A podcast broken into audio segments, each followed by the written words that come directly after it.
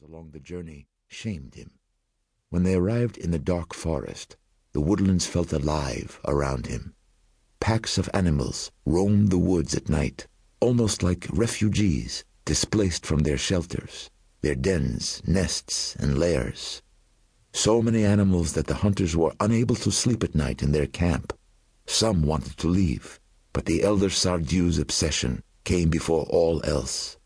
They could hear the wolves crying in the night, and he wanted one badly for his son, his only son, whose gigantism was a pox upon the Sardu line. He wanted to cleanse the house of Sardu of this curse, to marry off his son and produce many healthy heirs.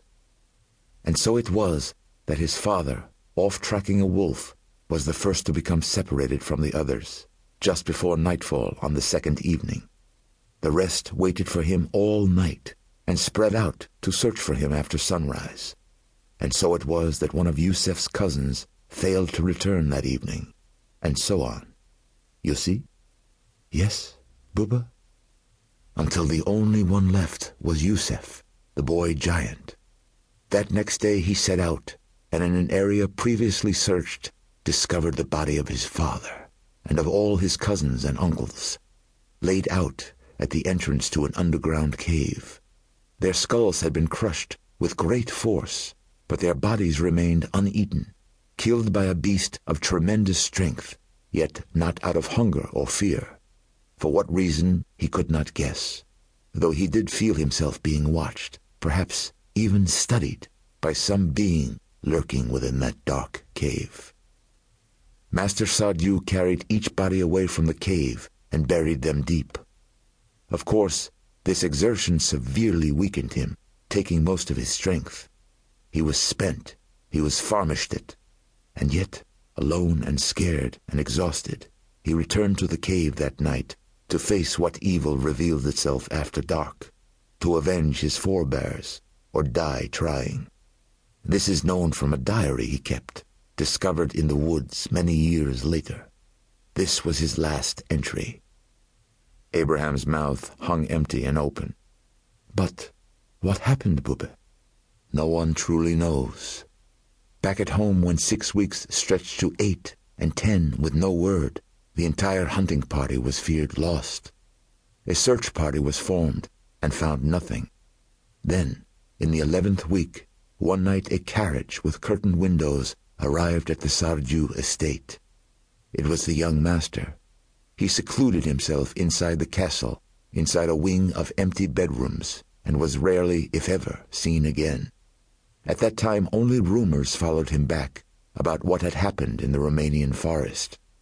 A few who did claim to see Sardu, if indeed any of these accounts could be believed, insisted that he had been cured of his infirmities.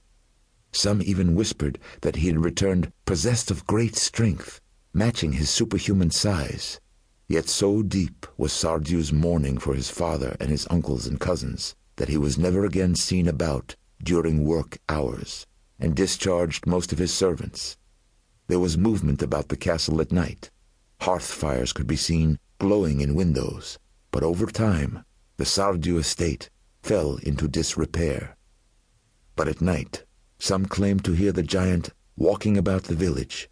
Children, especially, passed the tale of hearing the pick, pick, pick of his walking stick, which Sardu no longer relied upon, but used to call them out of their night beds for trinkets and treats.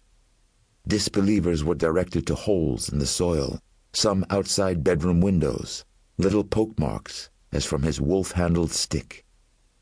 His Buba's eyes darkened.